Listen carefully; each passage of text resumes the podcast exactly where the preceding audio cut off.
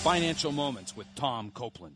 Statistics demonstrate that when someone cosigns for a loan, more than 50% of the time it is the cosigner, not the borrower, who ends up paying the loan.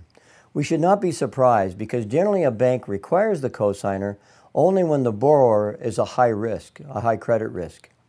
If you have already co-signed on a loan, God instructs you to do everything possible to free yourself from that responsibility. Proverbs chapter 6 says, My son, if you have put up security for your neighbor, if you have struck hands and pledged for another, then do this to free yourself, press your plea with your neighbor, and in this case it would be the bank. Allow no sleep to your eyes, no slumber to your eyelids. Free yourself like a bird from the snare of the fowler. If you have co-signed on a loan, prayerfully ask God to provide a way to free yourself from the co-signing obligation. And for some practical ideas on how to do that, go to our website, copelandfinancialministries.org. Again, copelandfinancialministries.org.